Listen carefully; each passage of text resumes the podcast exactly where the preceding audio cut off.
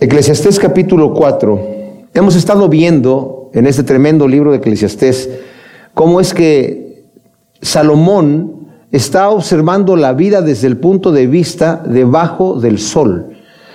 Eh, he comentado que algunas personas han criticado a Salomón, que pareciera que está hablando de un, como una persona ya cansada de la vida, porque la escritura nos habla de que Salomón apostató al final de su vida. No nos dice que hizo su paz con el Señor, pero este libro de Eclesiastés para mí es un testimonio de que al final de su vida hizo la paz con Dios, ¿verdad? Y la razón de eso es que al final del libro él mismo dice que lo más importante y el final de todo el discurso es que Busquemos al Señor mientras lo podemos encontrar y que todo lo que hagamos lo hagamos pensando en que Dios va a traer a juicio toda obra que hagamos, sea buena o sea mala. O sea, al, darnos cuenta nosotros de esa conclusión del rey Salomón, podemos entender que el rey Salomón hizo su paz con Dios, porque si no, no estaría diciendo esas cosas. Pero no obstante, hay personas que ven el libro de Eclesiastés algunos comentaristas se atreven a decir como que no tiene ni pies ni cabeza y algunos no lo comentan para nada, ¿verdad? Porque como que no le ven propósito al libro. Pero si nosotros lo vemos como la descripción de un hombre que lo está viendo debajo del sol, como lo ve la mayoría de la sociedad en esta vida, en este mundo, es de, gran, de muchísimo valor. Porque tenemos la manera de nosotros expresar, nosotros tenemos una esperanza viva en Cristo Jesús. Nosotros ya vemos la vida desde la perspectiva eterna. Aquí Salomón no es que no la está viendo desde la perspectiva eterna, pero la visión que nos da en el libro de Eclesiastés es la vida debajo del sol. ¿De qué le sirve al hombre todo el afán que tiene en su vida si nace y se muere? el, primer, el primer capítulo vimos que en la comparación de Salomón, es desesperante para cualquier persona, porque dice, la vida de nosotros es, como nada, se esfuma. Empieza, nacemos y nos morimos, generación viene y generación va, pero la tierra siempre permanece.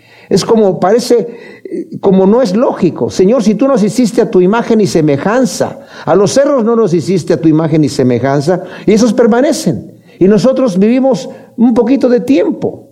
Si anteriormente la vida del hombre era, después de que ya cayó Adán y entró la muerte al mundo, era de 911 años, pero ahora el hombre vivía tanto y tan pecador que le daba tiempo de pecar mucho tiempo, tanto que el Señor dijo, he visto que la maldad del hombre es de continuo, el pensamiento del ser humano es de continuo el mal, de continuo el mal. Todo el tiempo quiere hacer el mal.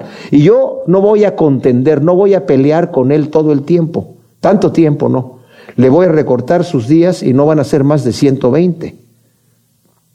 El Salmo 90 nos dice, bueno, la vida del hombre llegan hasta los 70 y los más robustos a 80. Bueno, tal vez algunos lleguen a los 90. Hay algunos que han llegado hasta los 100, un poquito más de los 100, pero ya está ahí. Entendamos que el rey Salomón es un rey sabio, le pidió a Dios sabiduría y Dios le dio sabiduría en extremo. En Primera de Reyes capítulo 3, si, si le quieren voltear nada más para ver ahí lo que sucede, cuando, cuando después que Salomón le pidió sabiduría al Señor y el Señor se la dio, en ese mismo capítulo menciona cómo el Señor le responde a Salomón su petición y le dice, te voy a dar más sabiduría como nadie ha tenido, ni la tendrá jamás. Entonces después de que ha tenido esta sabiduría, viene un ejemplo y nos dice el versículo 16 que dos mujeres prostitutas vinieron al rey y se pusieron de pie delante de él. Y dijo una de las mujeres, ay Señor mío, esta mujer y yo habitamos en la misma casa y di a luz mientras estaba con ella en la casa. Y sucedió que tres días después de mi parto, esta mujer también dio a luz. Nosotras estábamos juntas sin ningún extraño con nosotras en la casa. Solo nosotras dos estábamos en la casa. Y el hijo de esta mujer murió durante la noche porque ella se durmió sobre él. Y levantándose a medianoche, tomó a mi hijo de junto a mí, pues tu servidora estaba dormida, y lo hizo recostar en su regazo, en tanto que a su hijo muerto lo recostó en mi seno. Cuando me levanté por la mañana para amamantar a mi hijo, he aquí estaba muerto, pero por la mañana lo observé bien, y he aquí que no era mi hijo el que yo había parido. Pero la otra mujer replicó, no, sino que mi hijo es el vivo y tu hijo es el muerto. Y la otra volvió a decir, no, tu hijo es el muerto y mi hijo es el vivo. Y disputaban muchísimo delante del rey. Entonces dijo el rey, esta me dice, mi hijo es el que vive y tu hijo es el muerto. Y la otra dice, no, sino que tu hijo es el muerto y el mío el vivo. Y el rey dijo, traedme una espada. Cuando trajeron la espada ante el rey, dispuso el rey, partid al niño vivo en dos y dad la mitad a la una y la otra mitad a la otra. Pero entonces la mujer de quien era el niño vivo habló al rey porque sus entrañas se conmovieron por su hijo y exclamó, ay Señor mío, dad a este el niño vivo, pero no lo hagáis morir. Pero la otra dijo, no sea ni para mí ni para ti, partidlo. Entonces el rey tomando la palabra dijo, dadle a aquella el niño vivo y no lo matéis, ella es su madre.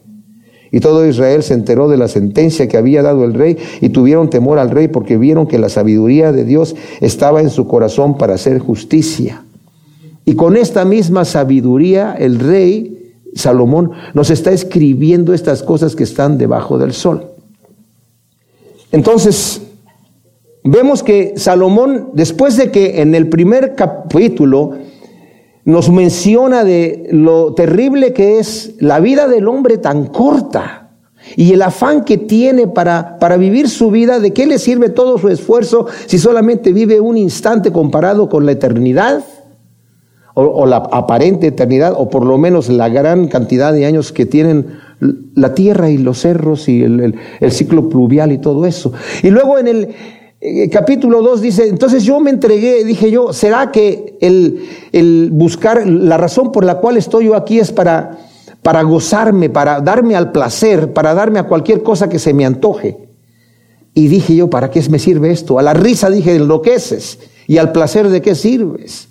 Entonces entregué mi cuerpo a cualquier cosa que se me antojó, me llené de riquezas, eh, tuve un harem grandísimo, y eso tampoco me satisfizo y entonces empecé a construir grandes edificios y Salomón construyó muchísimos edificios. Y se enriqueció en riquezas y en eh, sabiduría todavía más. Y todo fue en vano. Se dio cuenta que no hay saciedad en esta vida debajo del sol. Y luego vimos en el capítulo 3 que dice, hay tiempo de todo, hay tiempo para llorar, hay tiempo para nacer, para morir, para llorar, para reír. Y pareciera como que está hablando de las, las cosas que vienen en, en la vida, los, los momentos y ocasiones normales de la vida, pero pareciera como algo difícil de entender. O sea, ¿por qué, ¿por qué, tenemos que llorar? ¿Por qué tenemos que sufrir? Está bien reír, está bien hacer, pero morir no nos gusta mucho. Pero vemos que todo eso viene dentro de la providencia de Dios en esta vida que está debajo del sol. Este es el gimnasio espiritual para nosotros. Si nosotros no vemos la eternidad, les digo mis amados, esta vida no tiene sentido. No tiene sentido. Y desafortunadamente a nuestros jóvenes en la escuela le están enseñando que Dios no existe, que es un mito. Y la, sociedad está creciendo sin valores. Y se dan al placer, se dan a las cosas momentáneas. No les interesa la eternidad porque no creen en ella. Y entra una gran desinspiración y hay gran cantidad de personas que están deprimidas porque se dan cuenta que no encuentran satisfacción en las cosas que están buscando aquí, en la vida que está debajo del sol, porque no satisface. Pero nos dice también en el capítulo 3 de Eclesiastés, nos ha dicho que todo lo hizo Dios hermoso en su tiempo. Porque dice, ¿qué provecho tiene el hombre con todo lo que se afana debajo del sol? Y la respuesta es ninguno. Pero Dios todo lo hizo en su tiempo y lo ha hecho hermoso pero lo ha hecho hermoso para aquellos a los que Dios ama. ¿Y quiénes son ellos? Los que han respondido a su llamado. Dios nos, ama a todos, pero a los que no responden a su llamado, el Señor no los toca.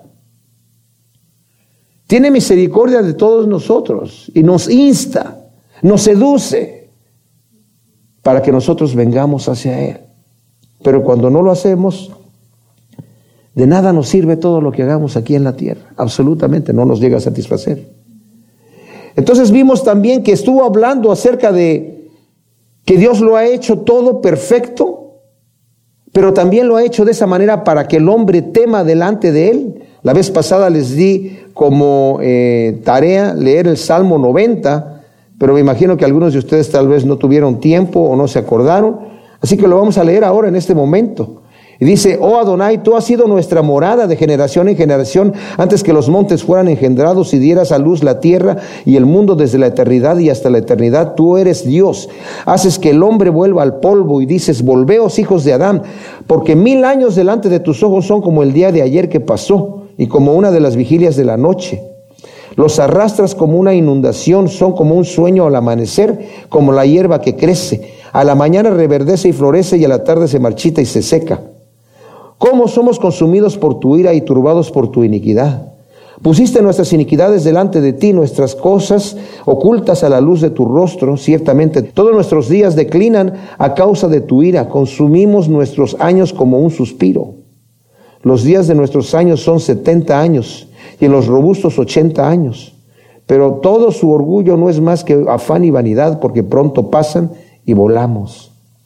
¿Quién conoce el poder de tu ira y de tu indignación conforme al temor que se te debe? Enséñanos a contar nuestros días de tal modo que traigamos al corazón sabiduría. Vuélvete, Yahvé, ¿hasta cuándo? Ten compasión de tus siervos. Sácenos presto de tu misericordia y cantaremos y nos alegraremos todos nuestros días. Alégranos conforme a los días que nos afligiste y los años en que hemos visto males. Manifiesta en tus siervos tu obra y sobre tus hijos tu gloria. Y la hermosura de Adonai nuestro Dios sea sobre nosotros y confirma sobre nosotros la obra de tus manos. Sí, la obra de tus manos, de nuestras manos confirma. O sea, todo lo hizo hermoso el Señor para que temamos delante de Él y sepamos que Dios nos puede deshacer en un instante, pero tiene compasión de nosotros. La razón por la que nos creó no es para pegarnos, no es para aturdirnos, no es para que estemos afligidos. Al contrario, es para que en la aflicción volteemos el rostro a Dios. Qué importante es eso, ¿verdad? Saber voltear el rostro al Señor en el momento de la indignación y de la aflicción. Y cuando leemos, por ejemplo, el primer versículo del capítulo 4, dice, me volví y vi todas las opresiones que se cometen debajo del sol, y he aquí las lágrimas de los oprimidos, sin nadie que los consolara, y del lado de sus opresores la fuerza bruta sin que nadie los consolara. Fíjense que menciona dos veces esto de que nadie los consolara como una especie de hebreísmo que implica una gran desesperación y desaliento para aquellos que no tienen consuelo Vemos los abusos que se cometen. Esto está hablando aquí de gente que tiene el poder de abusar sobre los demás. En el versículo 16 del capítulo anterior, del capítulo 3, dice, vi más debajo del sol en el lugar del derecho la impiedad y en el lugar de la justicia la iniquidad. Y dije en mi corazón, al justo y al malvado los juzgará a Elohim, porque allí hay un tiempo para cada asunto y para cada obra. Vimos que esta es la corrupción del que no teme a Dios. Los que usan el poder para torcer el derecho en impiedad y la justicia en iniquidad. Dios va a llamar al malvado y al justo a juicio. Mencionamos que Matthew Henry dice y comenta acerca de esto. Y dice, es un gran consuelo para el justo oprimido saber que su causa será oída de nuevo por el juez supremo. Qué tremenda cosa. La causa va a ser oída por el juez supremo. Dios va a juzgar a los vivos y a los muertos. Y todo lo que hemos hecho nosotros en nuestra vida, el Señor lo va a juzgar. Esa es una esperanza para el justo, es un terror para el malvado. El Salmo 94 se lee así, oh Yahvé Dios vengador, oh Dios vengador aparece, levántate, oh juez de la tierra, y da pago a los soberbios. ¿Hasta cuándo los malvados, oh Yahvé, hasta cuándo se exaltarán los malvados? ¿Hasta cuándo hablarán insolencias y se vanagloriarán todos los que hacen iniquidad? A tu pueblo quebrantan, oh Yahvé, y oprimen a tu heredad. Asesinan a la viuda y al extranjero y matan a los huérfanos. Y dicen, no lo verá Yahvé. El Dios de Jacob no lo tomará en cuenta. Entended torpes del pueblo y vosotros necios. ¿Cuándo actuaréis sabiamente? El que hizo el oído no oirá, el que formó el ojo no verá, el que corrige a las naciones no castigará, el que enseña al hombre el conocimiento no conocerá. Qué tremendo salvo. Yahvé conoce los pensamientos del hombre que son vanidad. Cuán bienaventurado es el varón a quien tú, oh Yahvé, corriges e instruyes en tu ley. Ciertamente, cuán bienaventurado. Para darle descanso en los días malos mientras la fosa se cava para los inicuos. El Señor nos da descanso en los días malos, nos da refugio en los días malos. En la adversidad nos podemos voltear al Señor y el Señor nos recoge en la palma de su mano. Porque Yahvé no abandonará a su pueblo ni desamparará su heredad, porque el juicio retornará a la justicia y todos los rectos de corazón irán de pos de ella. Bienaventurados los que tienen hambre y sed de justicia porque van a ser saciados. Tal vez no van a ser saciados en esta vida debajo del sol, pero hay un día del juicio donde van a venir el justo juicio de Dios. ¿Quién se levantará por mí contra los malignos? ¿Quién se mantendrá en pie por mí contra los que hacen iniquidad? Si no me ayudara Yahvé, pronto mi alma morará en el silencio. Cuando digo mi pie resbala, tu misericordia, oh Yahvé, me sustenta. Cuando mis inquietudes se multiplican en mí, tus consuelos deleitan mi alma se aliará contigo el trono de iniquidad, que mediante presuntas leyes comete agravios, conspiran en tropa contra la vida del justo y condenan a muerte al inocente. Pero Yahvé me ha sido por refugio, mi Dios, por roca de mi confianza. Él hará volver sobre ellos su iniquidad y los aniquilará en su propia maldad. Yahvé nuestro Dios los aniquilará. O sea, ciertamente va a venir un día del juicio de Dios tremendo. Los opresores, hablando aquí de los opresores, de los oprimidos y de la falta del consolador, pero eso es para los que no tienen a Cristo. Yo les digo una cosa, mis amados. El Espíritu Santo, el, para la palabra paracleto quiere decir muchas cosas, pero una de ellas es consolador, el que nos consuela en el momento de la aflicción, en el momento de la opresión.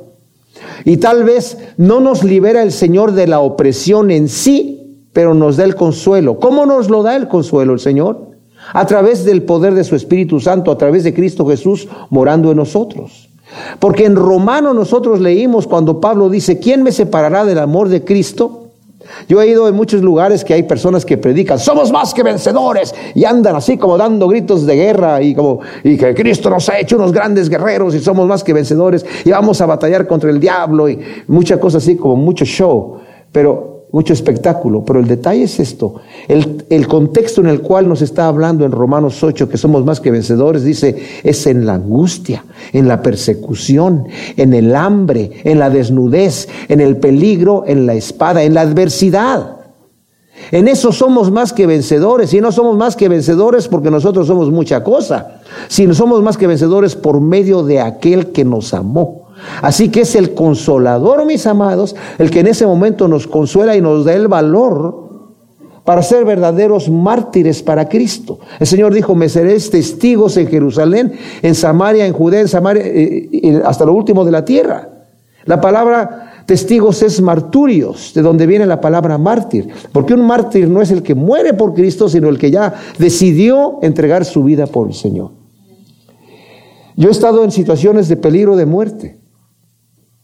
Y en el momento no se siente nada. O sea, en el momento yo no sentí temor. No porque yo sea muy valiente, porque no lo soy. Y, ya, y en el momento estaba como que, ay, mira, nos van a matar. Bueno, nos van a matar. Pero ya después que pasa el peligro, nos sí van a matar. Ya, entonces ya como que... Pero en el momento es como que el Señor nos toma. Y saben, cuando nosotros tenemos una aflicción y estamos pasando por una, un problema que no podemos cargar, Recordemos las palabras de nuestro amado Señor que dijo, echa sobre de mí tus cargas. El problema es que muchas veces traemos nuestra carga y se la dejamos al Señor. Señor, yo ya no puedo con esto. Déjala aquí, Señor, dice el Señor. Y la dejamos ahí. Las voy a dejar a tus pies. Ok, déjala allí. Toma mi yugo, que es fácil. Y ya cuando nos llevamos, nos llevamos el yugo del Señor y jalamos la carguita así, ¿verdad? Y al rato lo, lo echamos otra vez. Porque no tenemos confianza en que Dios puede llevar nuestra carga. Dice, no, yo no la veo, yo no veo que me la está llevando. Mira, está bien, Señor, yo creo que puedo con ella un poquito más de tiempo. Y el Señor nos deja, nos deja. Pero cuando descansamos en la mano de Dios, dice la, dice la palabra de Dios, por nada estéis afanosos, sino sean conocidas vuestras peticiones delante de Dios. Ahí está la respuesta, es, no te afanes, ora y deja tu aflicción ahí. Y levántate, pero todavía tengo el problema, no te preocupes.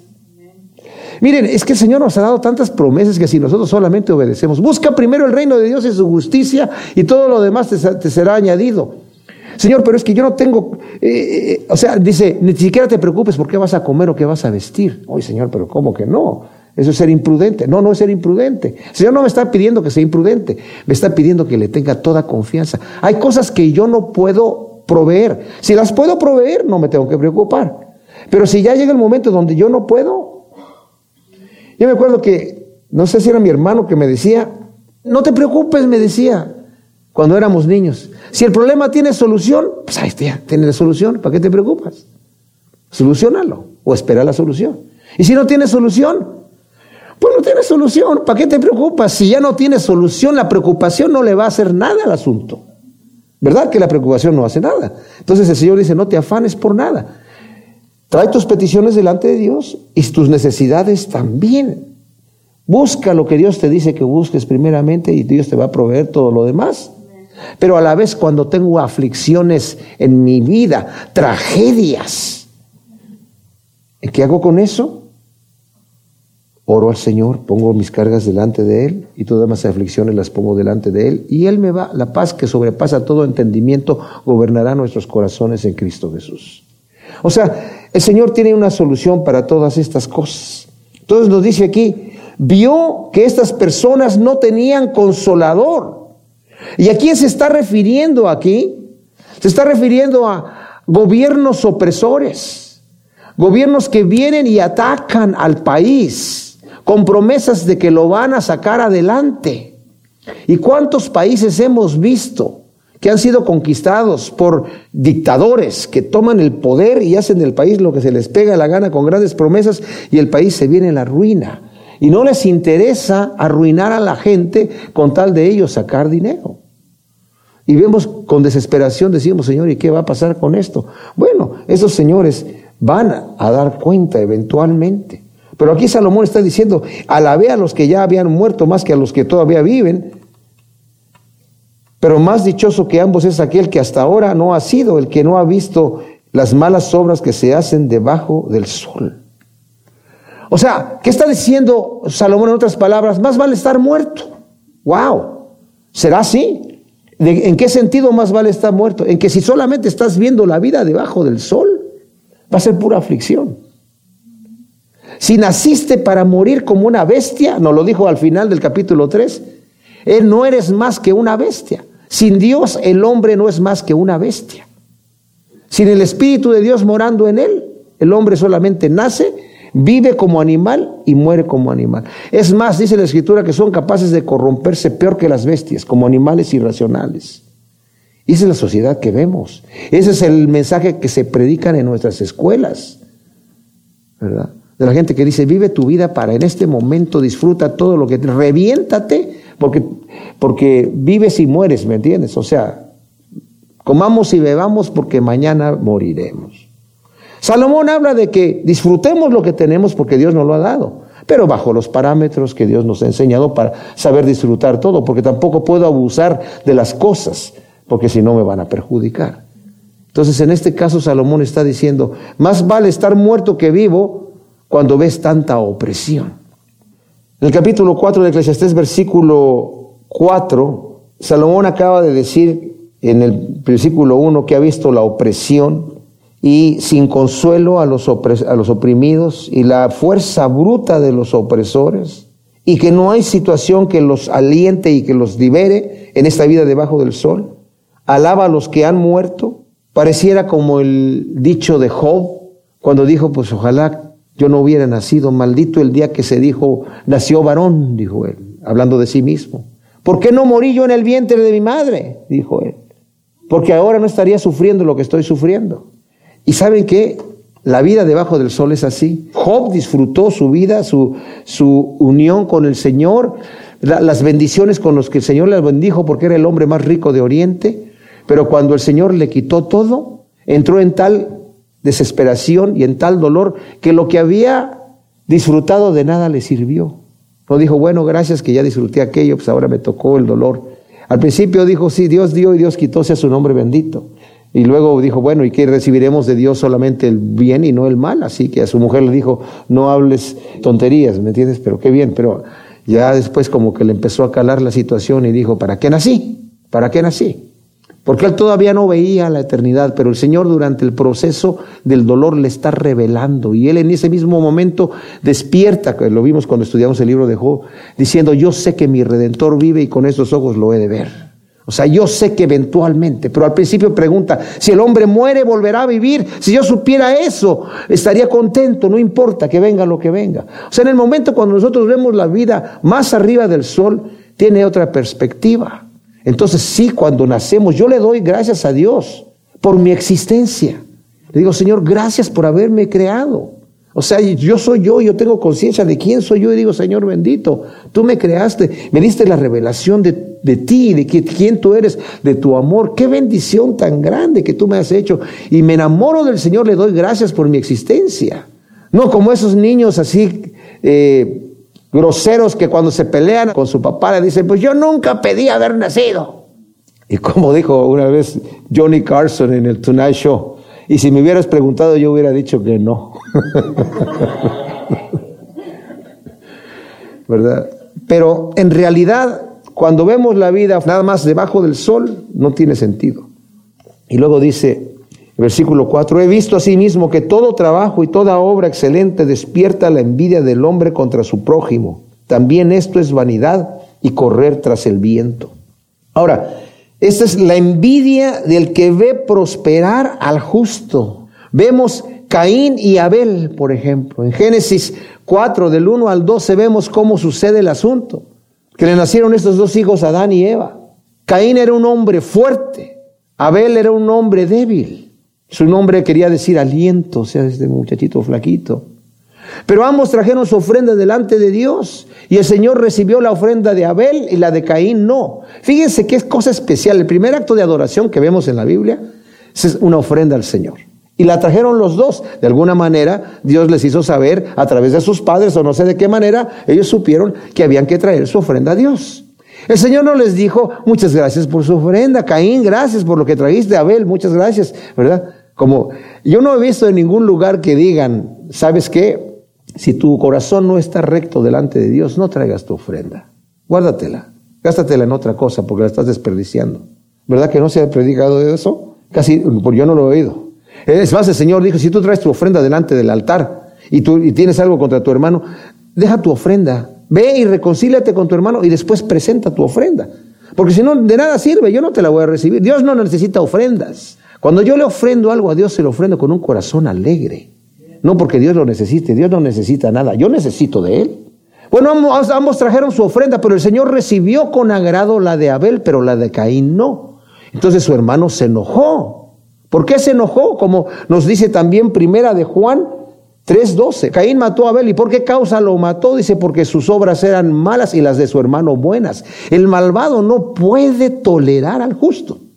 Entonces le dijo, salgamos al campo, y ahí se ensañó contra su hermano y lo mató, contra su hermano que estaba débil y más joven. Y el Señor le dijo, ¿dónde está tu hermano? Dice, ¿que acaso yo soy cuidador de mi hermano? Dice, la sangre de tu hermano clama desde la tierra.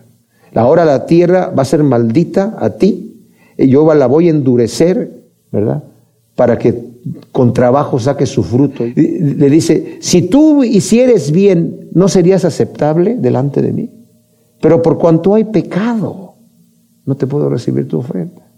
El pecado está a la puerta, al acecho. El acecho es como un perro que está allí listo para morder. Dice, el pecado está a la puerta, pero tú tienes control sobre él. Tú tienes control sobre él.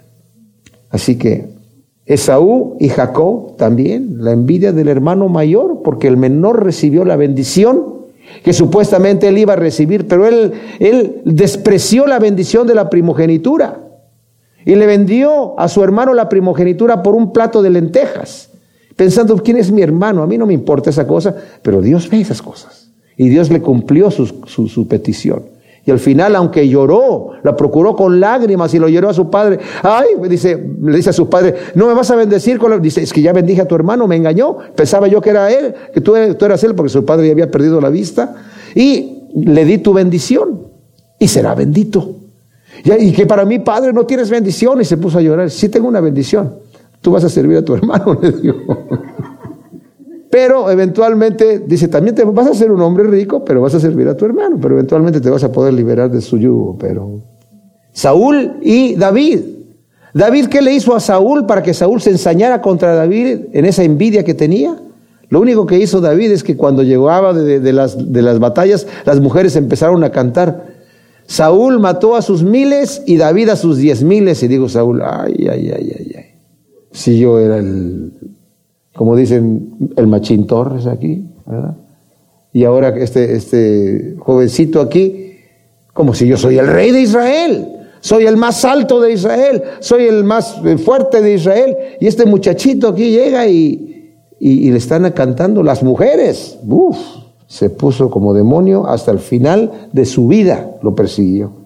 Entonces, hay otra traducción alternativa de algunas versiones, yo la leo de la nueva traducción viviente que dice, luego observé que la mayoría de la gente le interesa alcanzar el éxito porque envidia a sus vecinos, pero eso tampoco tiene sentido, es como perseguir el viento. O sea, Quiere decir, porque se puede traducir de las dos maneras, en la forma en la que está escrito el hebreo, se puede traducir de las dos maneras. Quiere decir que muchas de las personas operan por envidia y trabajan por envidia. Me parece que la primera traducción, que la que leí de aquí, ¿verdad? De que la obra excelente despierta la envidia del prójimo es la más correcta por el contexto en el que estaban hablando Salomón, ¿verdad? Y dice, pues eso también es vanidad. Y luego pasa al tema donde dice, el necio se cruza de brazos y devora su propia carne. ¡Wow! Y luego dice, más vale un puñado de sosiego que ambos puños llenos de trabajo y de el viento. Aquí hay un contraste entre, primero, el necio. ¿A quién es el necio aquí? Es el perezoso, es el vicioso. La pereza y el vicio. Es el tipo que devora su propia carne, que pierde todo lo que tiene y se pierde a sí mismo. No sabe calcular su vida, no, no le interesa calcular el futuro de su vida. Le interesa el momento de allí, lo que va a gozar en ese momento, lo que va a tener en ese momento. No quiero trabajar, no me quiero esforzar. O se entrega al vicio y no le interesa lo que viene después. No mide las consecuencias, no le importan las consecuencias y termina devorando su propia carne, consumiéndose a sí mismo. Terrible, pero eso es una, verdad. Aquella persona que no le interesa trabajar o que pierde, pierde su trabajo incluso por el vicio y por la pereza. Pero luego en el versículo 6 viene otro contraste.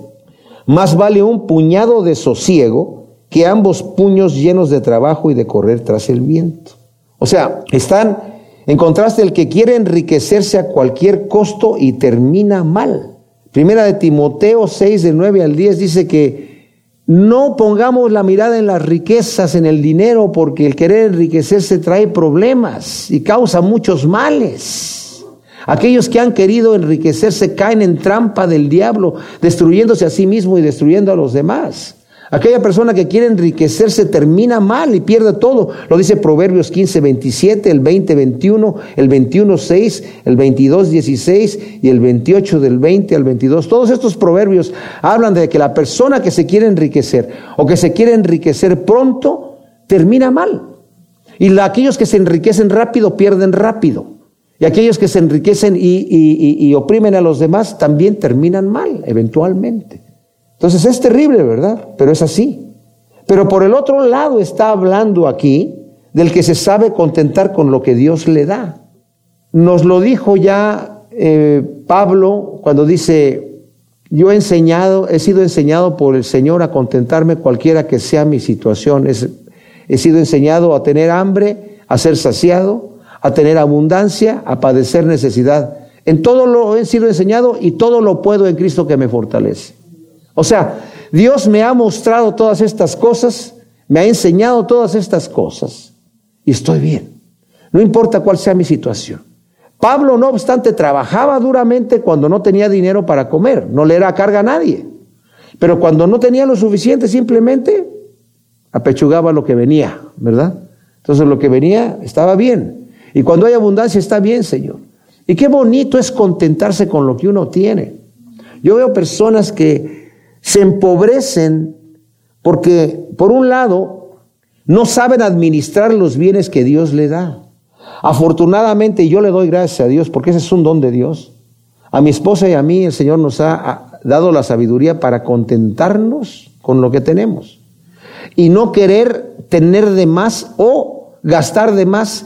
Si no hay, no hay. Y si no se puede comprar, no se compra. Pero mi esposa y yo no nos endeudamos, ¿verdad? Porque endeudarse crea mayores problemas. Ya hay gente que quiere y empieza la competencia, empieza la presión de los amigos, la presión de la sociedad. Es que el vecino, mira lo que tiene el vecino, lo que tiene la amiga, ya yo no me quiero ver menos. No, ¿por qué no? ¿Por qué no? Si no, después vamos a estar sufriendo las consecuencias. Y las consecuencias es que ya me endeudé demasiado y ahora no tengo para pagar la cuenta, ¿verdad?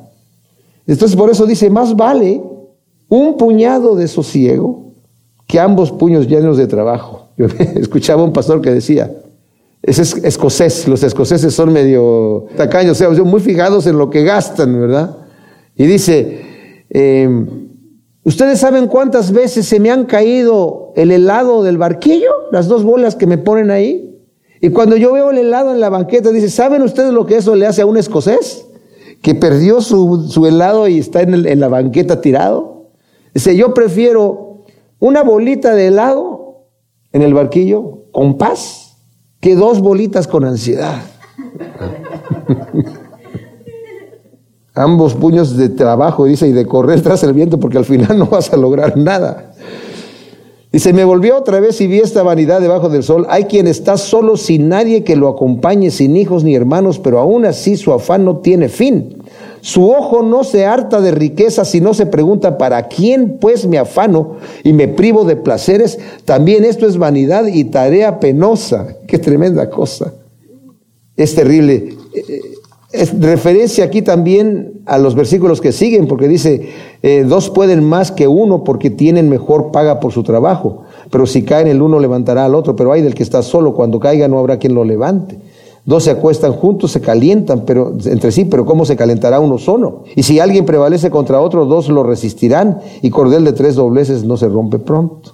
Ahora, acá está hablando de una persona que está sola y se está enriqueciendo y, no se pregunta nunca, ¿para quién va a ser esto que estoy haciendo? Miren aquí eh, adelante en el, en el capítulo 6, del versículo 1 y 2, dice, hay otro mal que he visto debajo del sol que es gravoso para los hombres, el del hombre que Dios le ha dado riquezas, tesoros y honores, de modo que nada le falta de todo lo que su alma pueda desear, pero a quien Dios no le permite disfrutarlo, sino que lo disfrutan los extraños. Eso también es vanidad y un mal doloroso. O sea, hay gente que se hace rica y rica y rica y rica y rica y no se pregunta en qué momento lo va a gastar. Yo conozco personas que hicieron mucho dinero y vivían en sus casas con cosas baratísimas. Esta me la robé del hotel fulanito de tal y aquel de tal lugar y de todo así. Así que tú dices, es todo corrientito, ¿para qué? Para no gastar.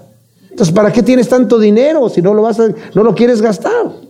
Le, comentaron a un señor que tenía esta costumbre de enriquecerse así, todo era para él, él, él, y no gastaba nada, todo lo más barato y lo más corriente, ¿verdad? Y le dijeron, ¿cómo se van a reír sus sobrinos gozando de su dinero? Y él contestó, por mucho que se gocen ellos gastándolo, nunca gozarán tanto como yo disfruto haciéndolo. qué necedad, ¿verdad? O sea, yo estoy haciendo dinero para qué? Porque quiero hacer dinero nada más, ¿verdad? Y aunque lo, se lo gasten otros, yo estoy haciendo dinero. Bueno. Y ese es un gran mal, como dice aquí. Versículo 13. Más vale joven pobre y sabio que rey viejo y necio que no admite consejo. Aunque para reinar haya salido de la cárcel, aunque en su reino haya nacido pobre. Vi a todos los vivientes debajo del sol marchando con el joven sucesor del que lo reemplazaba. No tenía fin la muchedumbre que lo seguía. Sin embargo, los que vengan después tampoco estarán contentos con él. Ciertamente esto también es vanidad y correr tras el viento. O sea, entendamos, mis amados, está hablando de la vida debajo del sol. Pero no obstante aquí, está hablando aquí de un joven pobre y sabio y de un rey viejo y necio que no admite consejos. Este rey que no admite consejos es el tipo de personas que es sabio en su propia opinión y termina siendo una persona necia y aborrecible. Y existen estas personas. ¿Quiénes son? Los que son absolutos, los que no, los que no tienen nadie alrededor de los que no se dejan tocar, los intocables, pues. Los que llegan a un punto de poder tal que nadie se les puede acercar. Y se rodean de pura gente que estén de acuerdo con él. Como en inglés les llaman yes men, ¿verdad? Pura gente que les diga que están bien. Es impresionante. Yo, yo me maravillo que muchos políticos, no todos, pero muchos, ¿verdad? Mienten. Y les gusta que la gente les mientan también y les digan que son una gran cosa, ¿verdad? Y, y se rodean de ese tipo de gente. Y ellos andan mintiendo y les andan mintiendo y son felices en la mentira. Viven una vida de falsedad, pero en realidad se están haciendo daño. Y eso es vanidad también y correr tras el viento, como dice aquí. Entonces está hablando aquí de un joven que es pobre, pero es sabio, y de un viejo rey que es necio y no admite consejos ya. Ahora es importante rodearse de gente justa y sabia. Vemos como, por ejemplo, a, a Roboam, ya lo vimos, el hijo de Salomón, que cuando entró a gobernar, claro que este era juicio de Dios, pero no obstante, él en la libertad que tenía, como Salomón hizo muchísimo dinero y puso muchos impuestos fuertísimos al pueblo, pero fuertísimos. Él tenía creo que 26 toneladas de oro al año de impuestos que recogía solamente de su, de su nación. El pueblo era rico, pero tenía que pagar muchos impuestos. Llegaron a decirle, por favor, líbranos de del duro impuesto que nos tenías tu padre y te vamos a servir. Y los ancianos le dijeron a Roboam, diles que sí y te van a servir esta gente, van a estar tus siervos por todo el tiempo. Entonces él consultó con los jóvenes y los jóvenes le dijeron, no, mano dura con esta gente, diles, si mi padre los, los afligía, yo los voy a afligir todavía más. Entonces cuando les dio esa, esa respuesta, el pueblo se rebeló y ahí se dividió el reino. Se quedó él con una tribu nada más. Entonces el detalle aquí es que vale la pena rodearse de gente sabia. Vale la pena rodearse de gente sabia. Ahora, lo que nos está hablando aquí Salomón es, aparte de, estos consejos que nosotros podemos eh, sacar de esta, de esta ilustración, es de la vanidad que hay en lo que sucede con este rey, que como dice este joven, y dice el versículo 14, que aunque para reinar haya salido de la cárcel, aunque haya nacido pobre, el, este joven, ¿verdad? Que es sabio y que es pobre. Dice, vi a todos los vivientes debajo del sol marchando con el joven sucesor del que lo reemplazaba. O sea, eventualmente al viejo le va a decir, ok, fuera de aquí, ¿verdad? Y eso no solamente tiene que ser aquí en la, en, en un reinado, en nuestro trabajo puede ser. Que en mi trabajo me digan, ¿sabes qué? Estamos tomando otra dirección y pues tú ya, ya no te vamos a necesitar.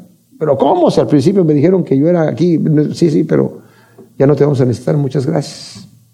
Y a la persona que viene detrás de ti, eventualmente tampoco la vamos a necesitar, ¿verdad? Y la vamos a reemplazar.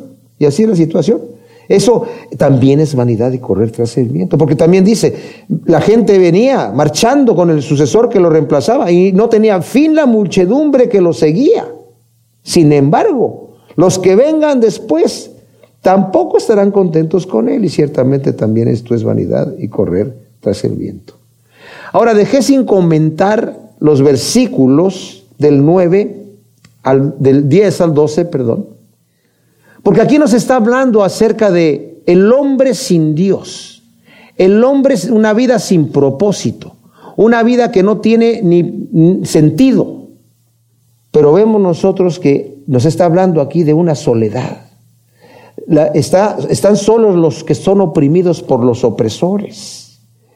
Más vale que estuvieran muertos que haber nacido. Está solo el que se hace rico y no sabe para quién está haciendo sus riquezas. Y está solo el rey que llega y después se hace necio y luego lo quitan, llega el joven y al rato ya no se hace popular y también lo quitan y llega otra persona y, la gente no va a estar contenta con la que viene tampoco. Y continúa. Pero después aquí nos dice, dos pueden más que uno porque tienen mejor paga por su trabajo porque si caen el uno levantará al otro, pero hay de aquel que está solo, cuando caiga no habrá quien lo levante.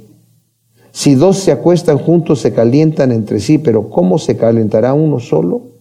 Y si alguien prevalece contra uno, dos lo resistirán y cordel de tres dobleces no se rompe pronto. Obviamente aquí está hablando de que la vida se vive mejor con un compañero o con una compañera. Y la familia vive mejor cuando están los dos padres allí. Pero en las imperfecciones de la vida no siempre es posible hacer esto. Porque eh, eh, las situaciones como vivimos en un mundo caído, Las separaciones vienen y las tragedias suceden en la vida. Y la persona puede encontrarse que está sola por X motivo, no importa el motivo. Pero en Cristo tenemos nuestro apoyo y nuestro mejor amigo. Y entonces ya cuando tenemos el apoyo de Cristo, nunca estamos solos. Y cuando el Señor nos dijo, no los dejaré solos, cuando Pablo dijo, le está diciendo a Timoteo, todos me han abandonado. Cuando me he presentado a juicio no había nadie conmigo, pero Cristo estaba conmigo, dice él. Así que no estaba solo. Cristo estaba conmigo y si está conmigo, aunque ande en valla de sombra de muerte, no temeré mal alguno porque tú estarás conmigo. Y mis amados, qué bendición. Ah, si Cristo está con nosotros, ¿quién contra nosotros? ¿Qué más queremos si el Señor está con nosotros? Y muchas veces el Señor nos sacude la tierra para que ya no tengamos de dónde agarrarnos más que de Él. Porque quiere el Señor que nos agarremos de Él. Benditas tragedias las que vienen en nuestra vida que nos acercan al Señor. Benditas tragedias. Porque al fin de cuentas son esas tragedias las que son para bien aquellos que aman a Cristo Jesús. Porque Señor al final de cuentas todo lo va a usar para bien y consuela nuestros corazones. Nuestra oración debe ser en medio de la tragedia. Señor, haz que de estas piedras salgan diamantes. Señor, haz que esta tragedia y esta situación penosa que está pasando sea para bendición tuya, Señor, que tú te glorifiques y permíteme ver qué es aquello que tú quieres traer en mi vida y en la vida de mis amados, de mi familia, de mis amigos, para que tú te glorifiques en nuestra vida a través de esta situación. Gracias, Señor, te damos por tu palabra. Te pedimos que la siembres en nuestro corazón, Señor, como una semilla que dé su fruto en buena tierra a ciento por uno. En nombre de Cristo. Amén.